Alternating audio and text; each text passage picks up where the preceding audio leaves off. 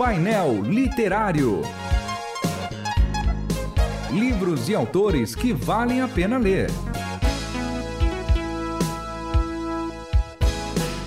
Painel Literário. Estamos aqui com a terceira parte do painel literário sobre o livro Cristianismo e o Senhor dos Anéis, Lições de Poder, escrito por Rafael Soares e Vinícius Miranda, lançado pela editora 100% Cristão, João Paulo. É verdade. Aliás, é... eu sou André Castilho, não falei. Você é André Castilho, eu sou João Paulo Gouveia e a gente tá com... Rafael Soares, o Bolseiro. O Bolseiro, muito bem. Já falou que é da família aí do Bilbo, né? É Tudo bem. Rafael? Tudo bem, lá e de volta outra vez, né? Muito bem. Agora, falando diretamente sobre o seu livro... Uh, o uhum. cristianismo em O Senhor dos Anéis, né? Lições de Poder. Sim. Como surgiu a ideia de escrever esse livro? Como é que vocês se encontraram? Como foi esse processo? Sim.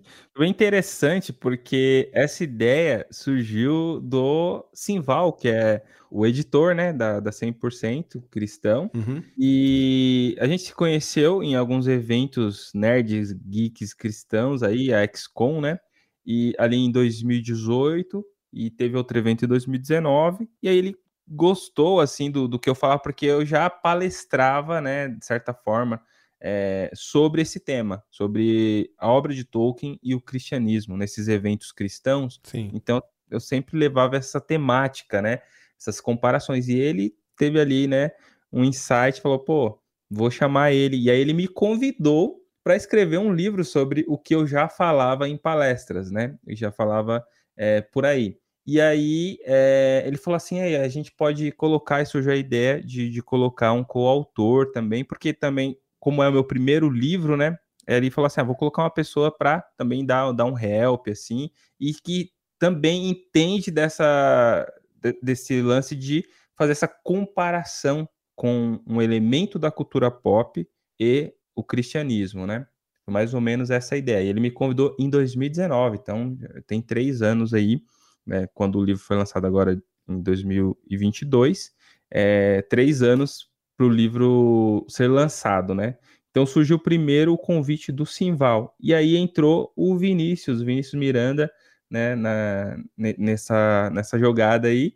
E aí o que acontece? O Vinícius, quando ele entrou para ser coautor, ele já estava morando na Espanha. Sim. Então a gente escreveu é, sem nunca ter se visto pessoalmente. Esse livro foi escrito graças à nossa querida internet aí, graças a grupo no WhatsApp e, e, o, e o, Google Drive. Tecnologia total. Tecnologia. Né, Exato. a gente vê que a tecnologia possibilitou muitas parcerias em diversas obras artísticas. Agora, essa ideia de vocês tratarem uhum. do cristianismo no Senhor dos Anéis, transformado em livro, tem uma introdução em que existem alguns artigos aqui. um deles, por exemplo, O Senhor dos Anéis é do Diabo, em que se discute uhum. essa é questão. Minha esposa, é... que a gente falou lá no primeiro Exatamente, capítulo. lá na primeira parte. Aí tem quatro partes. A, a parte 4 é uma conclusão, mas na parte 1, um, os valores cristãos em O Senhor dos Anéis, onde Isso. vai falar dos quatro amores. Sim, que a gente vai, vou perguntar daqui a pouco. E também dentro disso, não só quatro amores, né? Sim. Tem a humildade, tem santidade, né? Tem algumas coisinhas a mais. Diversos valores cristãos que são encontrados Sim. na obra do Senhor dos Anéis. Parte 2, que é o pecado e o mal em O Senhor dos Anéis, que a gente trabalhou um pouco no, Beleza, no, no programa, já no programa anterior. Parte 3, uhum. que deve ser a mais interessante, que é Cristo em O Senhor dos Anéis. É super interessante. Que, que é bem uhum. legal. Mas eu pegando um exemplo aqui, um dos exemplos que eu achei mais curioso foi Santidade e o Tom Bombadil.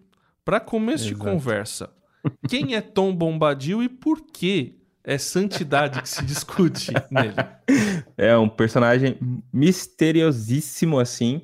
É, infelizmente, ele, ele, não colocaram ele nos filmes, né? Então, muita gente que só assistiu aos filmes deve estar se perguntando, mas que, de quem vocês estão falando?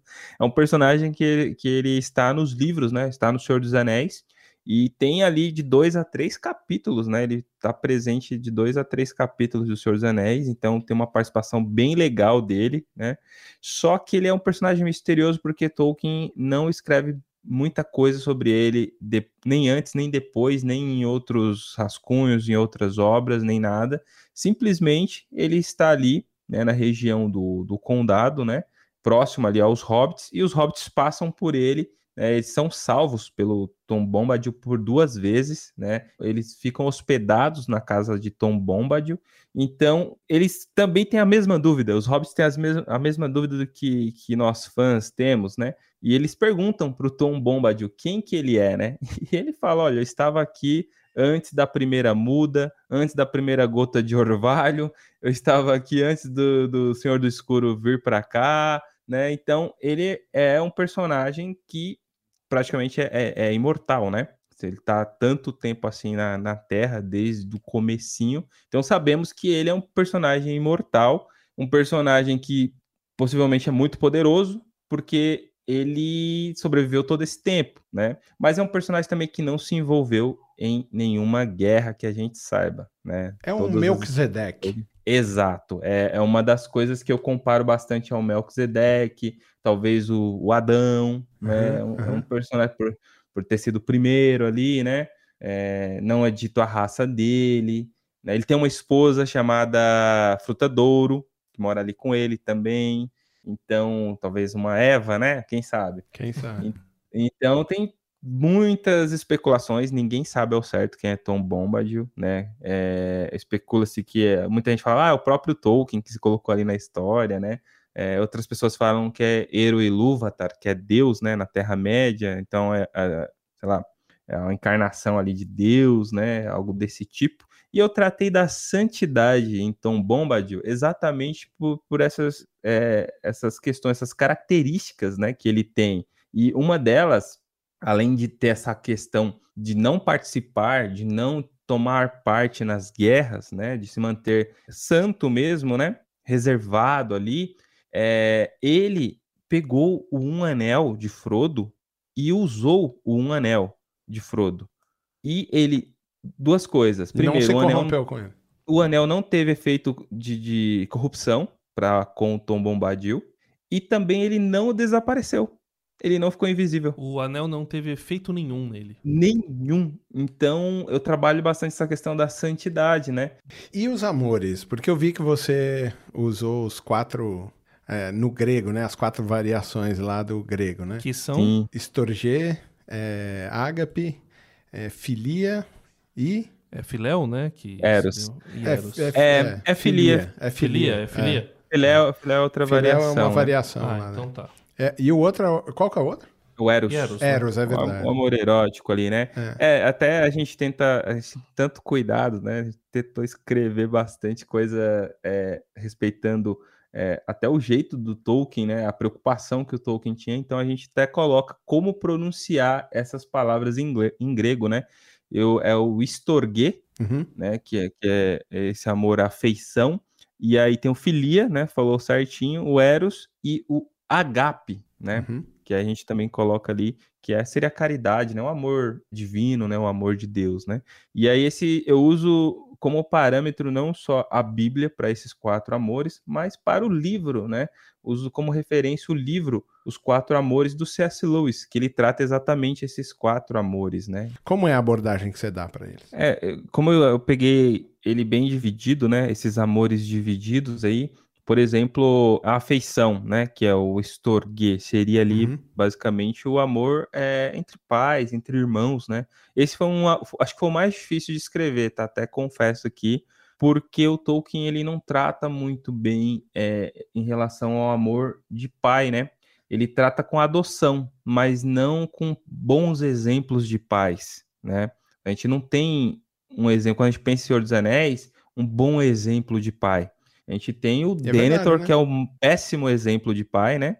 Que é o Boro, gente... Boromir. É o pai do Boromir. Isso, é. exato. Do que... do Faramir. É isso aí. Isso. Se vocês, até uma reflexão aí para quem tá ouvindo e vocês aqui que estão que a gente está conversando, vocês pensarem amor de pai em O Senhor dos Anéis. É bem difícil encontrar. A gente vai encontrar talvez do Elrond, né, que é o pai da Arwen, uhum. tem um zelo pela filha dele, né, mas não tem muita informação assim desse relacionamento paterno, né? Então eu peguei é, uma adoção, que é o Bilbo que adota o Frodo, né? É, então, que tem a ver com o cristianismo fortemente. Muito forte, muito forte, e com esse amor paterno, né? Um amor parente também. de, de, de tio, né, de, de, primo. E também peguei outro exemplo do Boromir e do Faramir, que apesar do pai dele não ser um bom exemplo, eles como irmãos eram muito unidos e tinham um amor gigantesco. Então tem toda a história, né, principalmente do Faramir. O Faramir ele chega a, a, a ver o corpo do irmão, né, morto ali passa por ele, né? Eles compartilhavam de um, de um sonho em comum também, né? É, é bem legal a relação de irmãos, né? E é dentro desse amor estorguê, né? E aí eu vou tratando a história deles e ao mesmo tempo falando ali sobre essa questão cristã, né? Do, do amor. E a gente vai, a gente usa também exemplos dentro da Bíblia, tá? Né, é, amor, é, por exemplo, a gente tem o filia, né? Que seria a, a amizade, basicamente, né? É, a gente traduz no português para amizade a gente tem ali do, do, do Davi e, e Jonatas, né? Uhum, da Bíblia. É um amor amizade, porque a gente pega na, na palavra ali, pega a palavra exata que eles usam um para com o outro, que a Bíblia descreve, fala que o Jonatas amou Davi, né? Uhum. É, e é um amor amizade. E aí a gente separa bem isso, né? É, porque às vezes a gente confunde com Eros. Foi por isso que eu, que eu, achei legal. A gente ia falar só sobre amor de forma mais generalizada, assim, né, no começo. Eu falei, não, vamos separar isso, porque senão, quando a gente for falar, por exemplo, de Frodo e Sam, muitos confundem com o amor Eros, que é um amor sexual, que é um amor erótico, né? Que é um amor apaixonado, um amor diferente de um amor que você tem para com seus pais, um amor diferente que você tem para com Deus um amor diferente que, que você tem é, para com seus irmãos, o amor erótico é diferente. Então, é, às vezes as pessoas confundem, né? Ah, não, o Sam amava o Frodo de uma forma diferente, do, que seria o amor eros, mas não, era o amor filia mesmo, amor amizade, amizade fiel, aquele é, é, é, é extremo amor filia, né? Mas não chega a ser eros, né? Então, por isso que a gente separou. Muito bom. Rafael Soares que falou sobre o livro que ele escreveu junto com Vinícius Miranda, lançado pela editora 100% Cristão, O Cristianismo em O Senhor dos Anéis, Lições de Poder. E o que ele falou e muito mais você vai encontrar nesse livro com uma leitura gostosa, uma leitura devocional simples, com muita relação entre o, a saga escrita pelo Tolkien e os textos bíblicos. Então, Rafael, muito obrigado é, por estar conosco nessas três partes da entrevista. Parabéns pela publicação desse livro e sucesso aí. Pô, muito obrigado. Eu agradeço demais o convite, né? É uma oportunidade grande falar sobre esse assunto, falar sobre o livro, né? Que, que deu bastante trabalho, mas que ficou, ficou um resultado muito agradável, né? Espero que seja muito edificante e também divertido para todos os leitores. É verdade. Muito obrigado. Valeu, Rafael. Obrigado. Até mais. A gente se vê a semana que vem. Você ouviu Painel Literário. Produção e apresentação: João Paulo Gouveia. Realização: Transmundial.